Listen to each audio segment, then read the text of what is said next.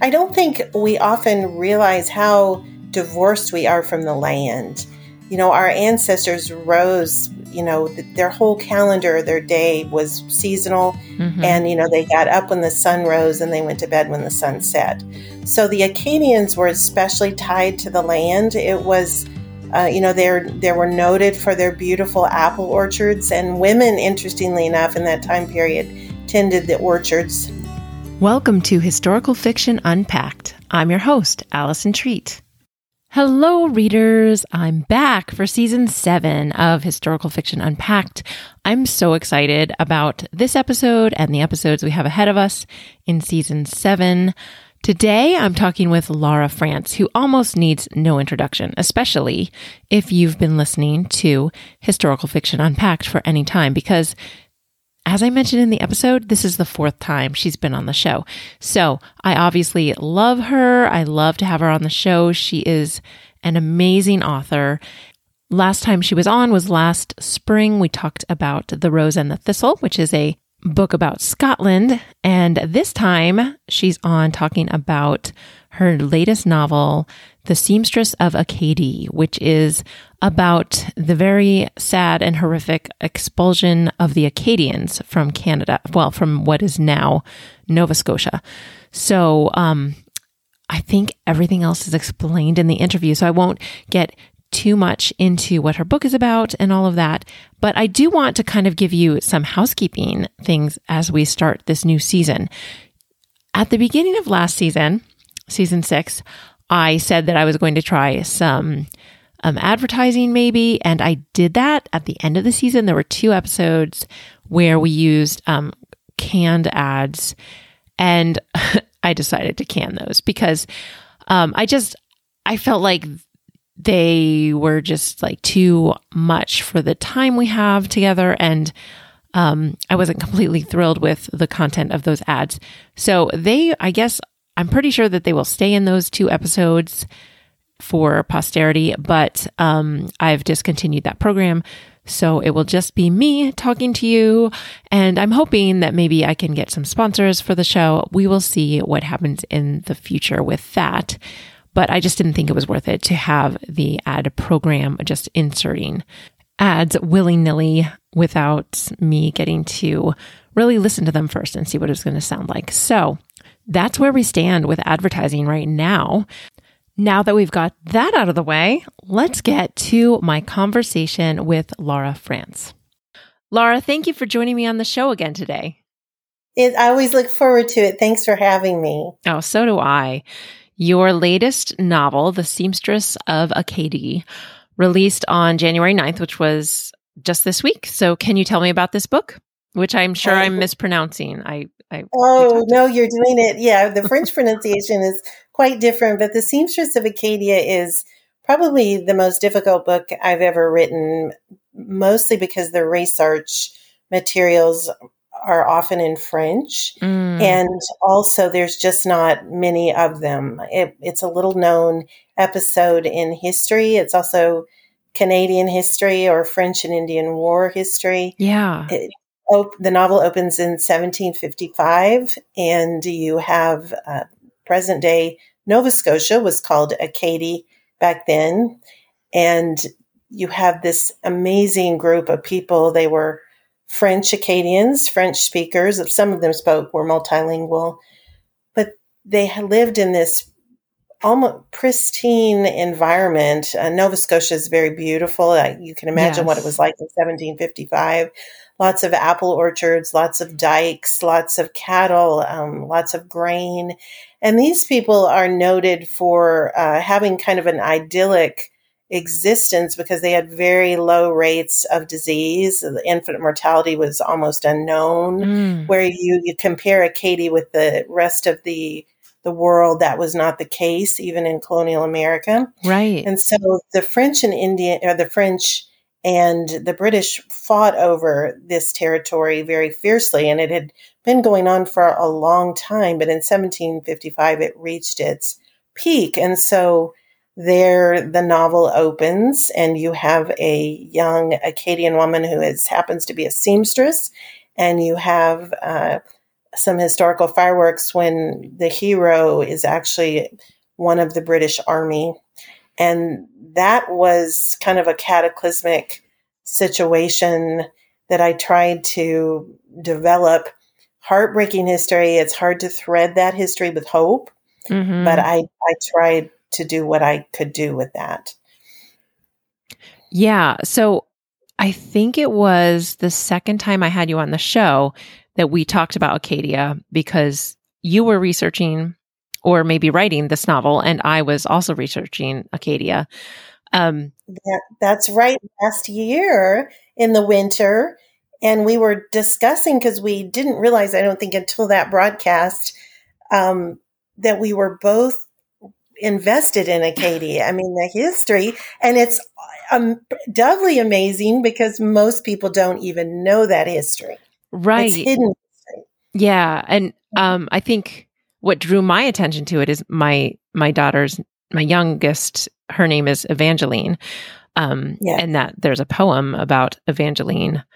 Um, and, and and if Acadian. not for that, yes, the poem nobody might really know about that because that really put the history on the map right. with that with that very poignant piece of verse right long long you know long poetry long like right long form poetry but it was very um, very well known um but what i was so i was researching at the time when we talk talked about it so i've been looking forward to this book for several years now, I oh, think. Oh, I hope it's worth the oh, wait. Oh, of course. Yes. but um, what inspired you first to write this novel? You know, I was thinking back and sometimes you you have a clear memory of the inspiration behind it and then sometimes you you don't. It just kind of snowballs into yeah. this this thing that takes hold of you and propels you forward and you write. I I think what the origin for me was that I have a French um, ancestress, is that even a word, who came to America in the 18th century and she was married to an Englishman. So in my ancestry and genealogy, uh, my DNA even reads heavily French, mm-hmm. which I find fascinating. So we have this French speaking woman in the 18th century that married an Englishman by the name of Blanton and they and their slaves, which you know sadly was that history at the time, yeah. came into Kentucky after Daniel Boone and settled what is called Blanton's Flat in Jackson County, Kentucky, which was then a part of Virginia, Western Virginia. Uh, very um, how we wish we could go back and just be a fly on the wall and look at our ancestors and what they did, because at that time it was a very violent territory and Jackson County, even today, has retained that reputation. Oh, wow. So, you know, all these uh, centuries later, Jackson County is considered rough. Mm-hmm. So they came there, and, um, you know, a, a, French woman and her English husband, which tells an interesting story on its own. And then these slaves that came in with them after Daniel Boone. So that intrigued me. And then you have the Cajun culture in Louisiana, which the root of that culture was often, you know, from the Acadian expulsion. Right. And then they were dispersed all over. But uh, many of them settled in Louisiana and uh, have a thriving culture and their own language today. So I think that two two of those things kind of leapt out at me, and I just started investigating. And then when you get the right research, finally, and you do a little digging, it just the history kind of took hold for me. Right. And it's really interesting. So many of your books, if not all of them, kind of came from your own ancestral research. Yes. Yes. I tend to be, I think if you have a human kind of foothold or a personal tie, it, it helps propel it. Yes. You know, there, especially with The Rose and the Thistle, which was the last book I wrote in yes. Scotland, was based on my Hume ancestry. And I was so, I, I absolutely love that story. And, you know, personally, authors, if they had to rank that their books, that would be one of my top in my top probably 10 of the 15 I've written. I don't, they're all children, you know, we, I don't like to, you know, I don't like to, to single books out. Like I would never single children out. I love each child in each book for different reasons, you know. Right. But I think the ones that have personal history, your author's personal history attached, have a deeper level of meaning, perhaps. Yeah, I I think so. And I, but I really loved that book too. I mean, it, it really um, engrossed me. So I remember your very gracious comments, and you helped spur me on to think that it had, you know, uh, some meaning because you're a savvy reader. And oh, thank you. You're a well-read woman, and uh, so I don't take those comments lightly. So thank you. Oh, thank you. Um, and thank you for writing such a beautiful book, and this one too. I mean, there's so much rich, especially just the description of the setting. So I just thought it was so um, vivid. And I said that about The Rose and the Thistle as well. Mm-hmm. So can you kind of, I mean, you described the setting a little bit, uh, but why is it important to the overall plot? I mean, I think I know, um, but I don't know if all the listeners know about the Acadian expulsion and and what happened exactly. Right. It, it, that's such an excellent question. I don't think we often realize how divorced we are from the land. You know, our ancestors rose, you know, th- their whole calendar, their day was seasonal. Mm-hmm. And, you know, they got up when the sun rose and they went to bed when the sun set. So the Acadians were especially tied to the land. It was, uh, you know, they're, they were noted for their beautiful apple orchards and women, interestingly enough, in that time period tended the orchards. The men took care of the dikes and the cattle primarily, but they were, they were deeply, deeply attached to their land. And by the time the story opens in 1755, Sylvie and the Galants were uh, had been on that land. It was kind of grandfathered or great grandfathered in for them. And so you have the ancestral tie to the land, but you also, everything they did was tied to the land. And I wanted that to come through. And you give me hope that perhaps the setting shone a little bit. Oh, yeah. Definitely. And um, I'm sorry, were you going to say more about? Well, I will, and I don't like to confess this, but um, the closest I've been to the setting in Nova Scotia was I flew over it once in a hurricane on my way to England, and I think the winds were like 140 mile per hour. But oh my goodness. anyway, it was a horrendous experience. I didn't think we would live through that flight. Oh my goodness! But wow. At the yeah, at the beginning of the pandemic, I had hoped to go to Grand Pré, and that's you know one of the places that the Acadians have so much heart rending history, but the pandemic happened and then every every plan that I had and most people had was scuttled. Right. Now I haven't been able to make up that time or that trip. So the most I could do is just rely on the historical record and you know descriptions of the landscape which that that landscape is epic and even all these hundreds of years later I can understand why it was fought over. Yes. Well, that's interesting because I, you had me going to maps to figure out exactly. Oh, yeah, Where, where these. I love readers like you.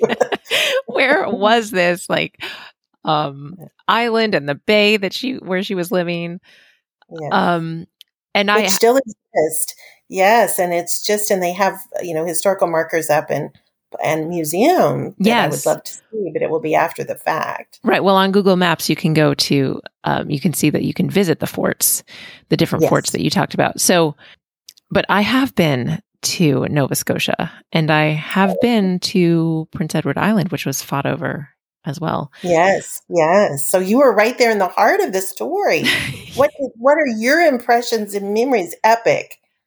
Um of that land. I mean, uh, it's so beautiful. I mean, especially so we took a trip in 2015, I believe, to Acadia National Park and then continued north to um, right. And I've been to Acadia National Park too. And they say, and I don't know that it's true because I I haven't tested it myself, but that it's quite different Acadia National Park from actually northern the reaches of actual Nova Scotia. Right. what was I actually don't have like I I haven't been to that specific area unless we Mhm. just drove through it on our way to Prince Edward Island.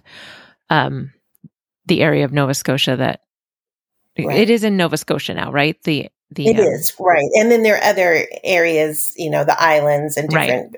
Yeah, but it's kind of like incorporates a lot of that. Yes, and my biggest impression is red cliffs and very very cold water, the ocean. Mhm. But I almost I want to go back and and see because I probably didn't focus on that that specific area.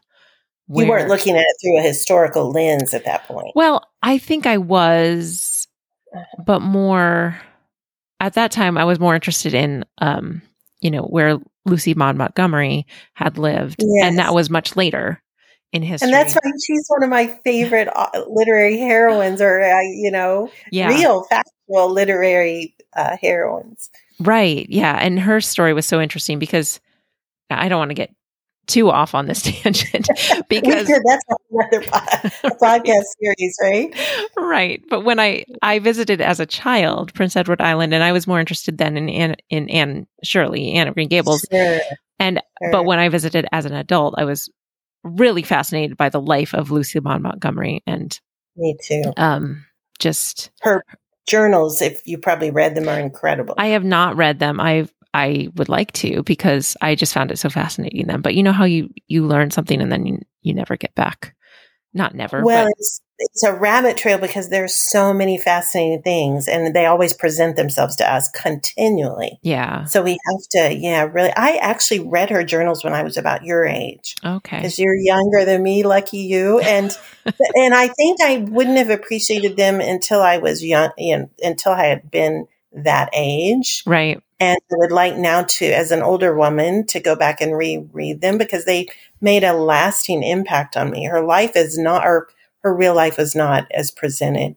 yeah in her novels. It's truly No. amazing. And that is um, what was most interesting to me is it seemed that she was only happy when she was on Prince Edward Island. It like i think that's fair very fair to say and insightful. Well, okay, moving back to Acadia. back to 1755 um because we could go on that on Yes. about that. If you ever do a series on that, I'll come back on and we'll talk about Lucy Maud. okay, that sounds good.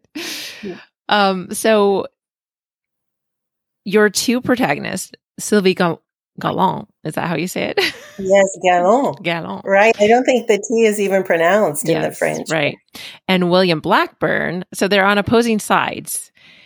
And can you tell me more about their character, their characters and how their story unfolds without, you know, you don't want to give spoilers, but Right.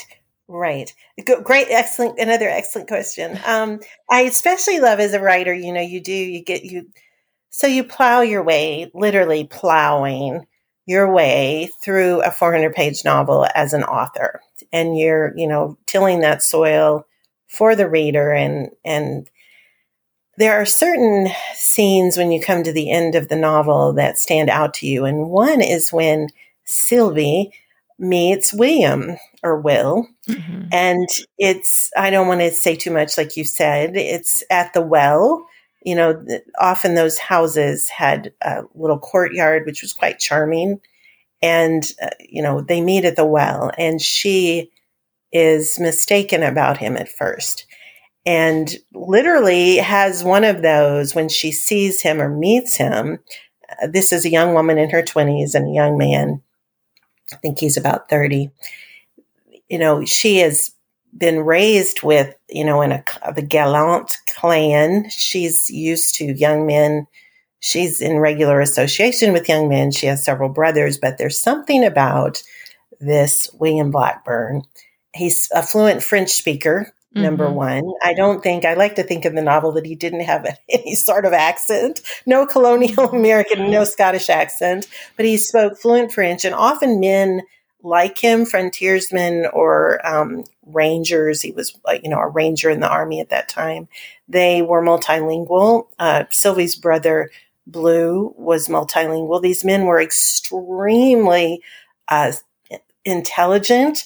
They, you know, spoke multiple languages. They understood different cultures. They covered tremendous territory and just really phenomenal part of that culture. So she meets him and she's been used to very capable men, but there's something about this man that just sends her kind of head over heels. Now that doesn't happen in all my novels, but it happens with her. Right. But part of it is because she doesn't get who he is yet.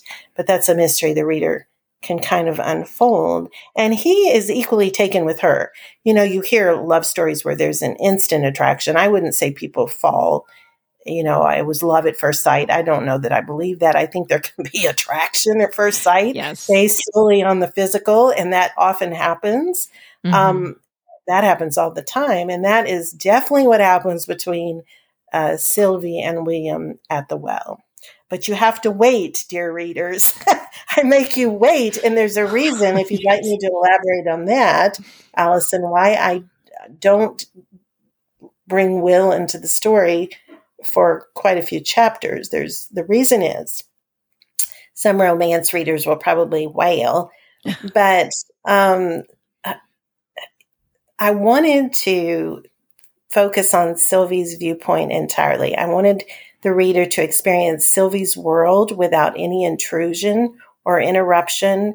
Her very idyllic, I mean, it was a life of hard work but you know we are writing historical romance so it is a little bit sugar coated mm-hmm. um, you know she has a loving warm extended family. She lives in a very idyllic setting. She's disease free you know nobody has died in her family.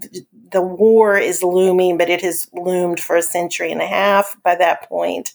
Lots of fighting. That is she probably has ptsd to name, you know, a modern term. Yes. But, you know, you, it's just, just in, was a, a challenge to write. And so I didn't bring William in because I wanted when he, his entrance to feel like an intrusion. I wanted you to maybe see that to Sylvie, this was a horrendous interruption of her often idyllic existence.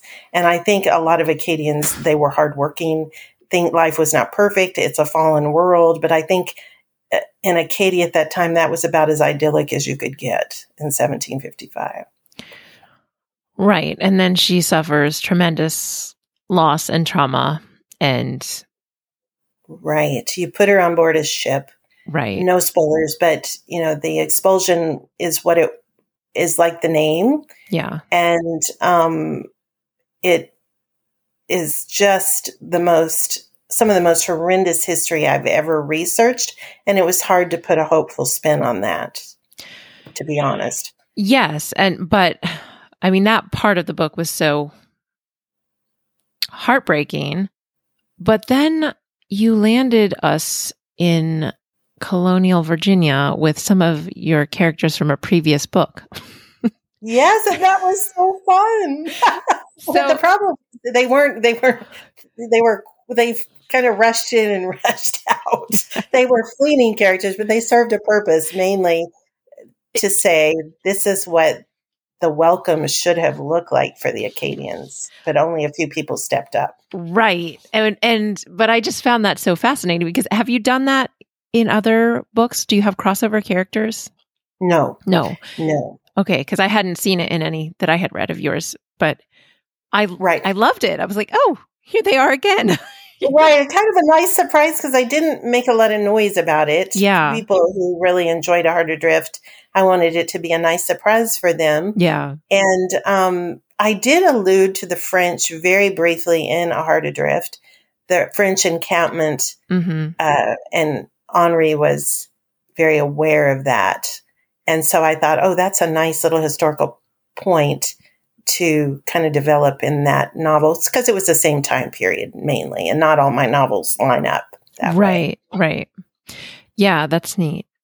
So you mentioned how difficult it was to research for this because of all the material that was in French and you didn't get to go there in person. So can you share what what research you did or some of your research process. Right. It it was it was a challenge because there wasn't a lot of material available and I had to be very careful because an author friend of mine said to me when I mentioned that I might do a, a novel about Acadian history, she she's Canadian, and mm. she said, "Well, there's a fictional novel that is a recent novel that is about you know has been written about the Acadians and you know by a Canadian." So here's the title, and so I immediately went out and bought the book but I didn't let myself read it until after I had written my book because I didn't want it to inform or there to be any overlap in that story. But interestingly enough, there was overlap simply because this other novel, which I mention in my author note, I give you my resources. The reader can see things that I recommend, uh, books I recommend, both uh, nonfiction and fiction yeah. This other novel that I rushed out to buy but didn't read had the same, I believe it was a Scottish hero, British Army, oh. and an Acadian woman. And I was like, oh my word. but you know, when you think of, um, when you think of that history, I mean, what other the history, you know, historically, what could have been, you can't get greater mileage out of anything but a British hero and an Acadian heroine, or maybe an Acadian hero and a Brit, but that wouldn't work because there were British British women on, you know, in Nova Scotia and in mm-hmm. the islands and whatever, but they weren't fighting to take away the territory. In a sense, they were. Their men were, but um, so you know what what more could I write about? There's not anything that would be more appropriate than having a heroine who is going to come up against a hero and they're very at, at odds about what they want. Yes. Um, so anyway, there are several very good, excellent nonfiction books about the Acadian resistance. Now you have Sylvie's brother, who is a part of that resistant resistance. His name is Blue. He's multilingual. He's also half Micmac. Uh, and another thing that I wanted to note about the Acadian culture is they were wonderfully integrated. They welcomed and learned from, traded and intermarried with the native tribes in a in a mind-boggling way that the rest of the colonial America especially never grasped. Yeah. It was not a, it was more a shared experience. It wasn't, you know, we're going to conquer you and take from you. It, it really a remarkable uh, history to look at as far as being integrated and, and multicultural, so to speak. Right. Yeah, that is very interesting that they were so um, advanced in that way. Yeah, advanced is the right word. I mean, it took us we're centuries behind them. We're still struggling with that. Yeah. You know, today. Right. But I did love uh, Sylvie's family, just how large and how interesting. I mean, uh, how close knit they were, I guess is what I'm trying to say. Yes. They're like large and close knit. And, you know, there's a lot of, of wonderful scenes with like banter and, and um, right. It's so interesting. And the, and the, Christmas scene stood out with going to the barn. That actually was a very yeah uh, a very treasured part of when they all traipse to the barn with the children to listen to to see if they can hear the animals talk. Now there's a dark side to that that I don't go into, but it would be great for like Jaime Jo Wright or somebody to take a spin on that that that kind of those dark overtones. But they were, I think the Acadians on the whole, you know, they're very tight, tightly knit mm-hmm. families and clans. They, you know, supported each other generations. You also had multi generations living in the same house. Right. I didn't do that. I put Sylvie's grandparents down the bay. Um, but just a fascinatingly uh, intimate culture that seems to they seem to have existed in a lot of harmony Yes. And, you know, maybe there's lessons that we can learn there from that. They were a very loving family, which made the expulsion especially horrific because yes. you tore these families that had been there, you know, these all this interwoven history and community for for a long time and that was destroyed. Right. And what i didn't realize um because you know i knew that a lot of acadians ended up in louisiana but i didn't realize that there were other settlements where they kind of landed in the united states. Right. And i think america shame on american history because there was such you have let me kind of tell you what was going on on the frontiers. You had the French and Indians fighting on the frontier on the frontiers in America at that time. Right. And so the press was in a furor and was printing that every French person was going to scalp you mm. and they were a threat and they were going to burn down your house and you know take captive your children or whatever. And um, so the poisonous press at that time had convinced much of colonial America that the, any French people were a threat. And so the colonial Americans, when they were faced with the expulsion, they had not been warned. They were, these Acadians were coming. And so they were dropped into these ports without warning. Yeah. And the reaction was extreme and very sad. Many of, they think that half or more of the Acadians that were expelled died oh my goodness. en route wow. or shortly after they came. There were ships that were just sunk full of oh Acadians. Oh my goodness. And yeah. there were ships that were denied entry into ports and they were left to be in these diseased holds. They were starving. There was no bathroom facilities. There was no way to wash. Right. So you can imagine what happened. How it's nothing short of a miracle that there's a remnant of them in Louisiana with the Cajuns. Mm-hmm. You know, that did not happen in other parts of colonial America, to my knowledge. Right. Wow. There's so much, um, so much history there to yeah. delve into, really.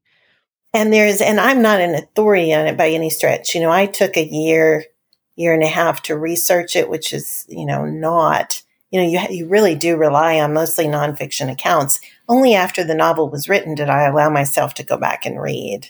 Mm-hmm. Um, Other fiction. Genevieve Graham's novel I talked about, and then, uh, you know, the ones that I name in the author note. But, um, fascinating. You know, we each tell the story differently. I think a Canadian probably can tell it better, and a Acadian probably certainly could. And mm. I'm neither of those things, but I did the best I could. Right. Well, it's very, it's a lovely story, and it, in of it, I mean, parts of it are not lovely, but it's a, right. you know, engaging well, and um, just piques your interest about, you know, finding out more. Right. So. Well, the reviews, I don't read a lot of reviews, and but readers send me some reviews, and if they send them, then I do take time for them. Um, and one of the things that has stood out so far is that they just didn't weren't aware of this history, and they found it just kind of mind blowing that they'd never ever heard of it. Right. And so they enjoyed. Yeah, I guess you can say enjoy in a sense learning about that, even though it was oh it was horrific. Yeah. Uh, they enjoyed the fact that it was not cliched or it hadn't been done over and over. It was kind of a new look at a historical fiction novel. Right. Yeah, definitely. So, what are you working on next? What can follow the seamstress? No, that's a loaded. that's a loaded question. I love it. Uh, well, I just signed a new contract in December for more books, Yay. and um, Yes, and I just handed in a book, my third Scottish novel. That oh. it's a oh. stand a standalone novel uh, to my editors January first, so a few days ago. Oh, great! And yeah, so that's coming and will be titled, titling, and cover art are underway. So I'll be able to share that with readers if you're on my socials or get my newsletter. And then right now I'm writing on a novella. I'm able now to do novellas and I'm doing a novella about Orrin Hume, who grows up. He's the youngest Hume brother oh, in the Rose yeah. Remember little Orrin? Yes. He's seven in the story. Well, the novella, I'm um, actually, I'm, I'm almost finished. Um, Orrin grows up. He's 32 and he is the poet laureate of Britain, Oh, wow. which go, ties in with his little literary bent. If you remember him from The Rose and the Thistle, he was always scribbling stories and drawing, and yeah. and Blythe, our heroine, was always kind of hoping to foster that. Well, he has grown up, and so you get a novella about him. So Neat. look for that next July. We hope okay. if things continue well. And I've also started a uh, a frontier novel Oh, that is going to be, uh, I guess, two years out now. But long okay. long range forecast with publishing always. yes, but the next book to release will be another The Scottish. Okay. Right, and yet to be named, and uh, but hopefully we'll share that. I, they usually decide on that. My publisher Revell, in February. So, and then I have to decide: do I share the title or do I just wait till it has a cover? You know what makes the best memory for Oh, readers? Yeah, that's Yeah. true. Hmm. Well, Laura, you are the first guest to come on my show four times. So, Oh, I'm honored. That's that means you must like me, Allison. yeah, I, I do. But also, it means that I'm out of fun questions to ask at the end of the interview. I have, I do have one more question. It's not, but it's Oh, just. I just don't think it's a, as um exciting as the other ones that I've used to end Oh, interviews. But Well, all yours are wonderful. I think so. Go Oh, ahead. thank you. Um, so this is what I have. Do you feel that writing this book, The Seamstress of Acadie, um, do you think it changed your view of history at all? Oh, it definitely did. And I was so angry, belatedly, you know, centuries later at what the British did to the Acadians. Queen Elizabeth II, whom so many of us revere, who's now passed, Yes. she actually, I believe, was it was in 2008 that she uh, issued an apology to the Acadian people Oh wow. for the British involvement in that whole debacle there, wow. um, which I thought was, of course, it, it it's something. It's on the historical record now. It was very belated. right. Uh, I was so I was horrified by that history, hmm and um, I I think after studying the American Revolution, you know, we're dealing with Acadian history in the French and Indian War at the start. But I think that if you're a believer and you look at things historically through a faith lens, Yes. I believe that uh, the Almighty, God, you know, Providence, as they often referred to uh, back then, used George Washington to humble the British, Mm. and and partly because of what they had done in Acadia. Oh wow. And yeah, so I've often thought that came to mind as I was researching that the the arrogant British who took this land and took it um, so forcefully and did so much damage yeah. Uh, that's still being felt today.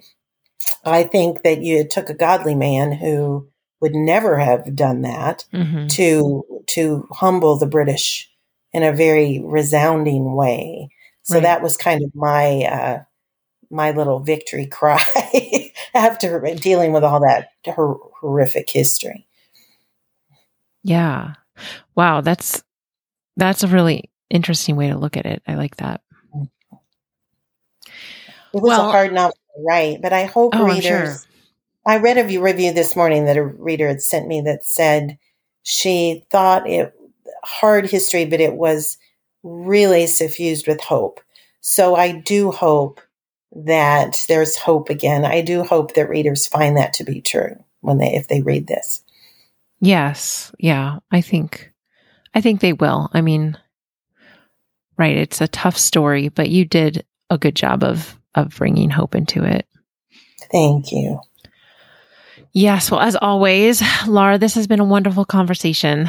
What is the best way for listeners to follow you? You mentioned your newsletter, I believe, is a good way. Right. Newsletter and socials. I um, am active on I have Facebook author page and then Instagram. And I also just started a gorgeous Georgians group for the Georgian era. And we op- just opened that recently and have quite a few members over there. And we're, we give you a lot of uh, daily dose of Georgian history, Oh, you know, neat. fashion and just fun things, you know, food, fashion, do a lot of giveaways I haven't been able to do on other social media accounts because of the rules. And Ah, if you, the best way is to find me is to go to my website, laurafrantz.net, which was redone a year or so ago and beautiful website thanks to Jones House Creative. And you'll find halfway down the homepage a little box that lets you sign up for my seasonal newsletters. So I only send them four times a year, but I try to make them fun and informative and, and lovely to look at. So I'd love to have readers join me if you haven't already. yes. Yeah, that's a great way to keep in touch with you. Well, thank you so much for being with us today. This was wonderful. Oh, I look forward to next time. Thanks for making my day. Well, friends, wasn't that just the best conversation with Laura?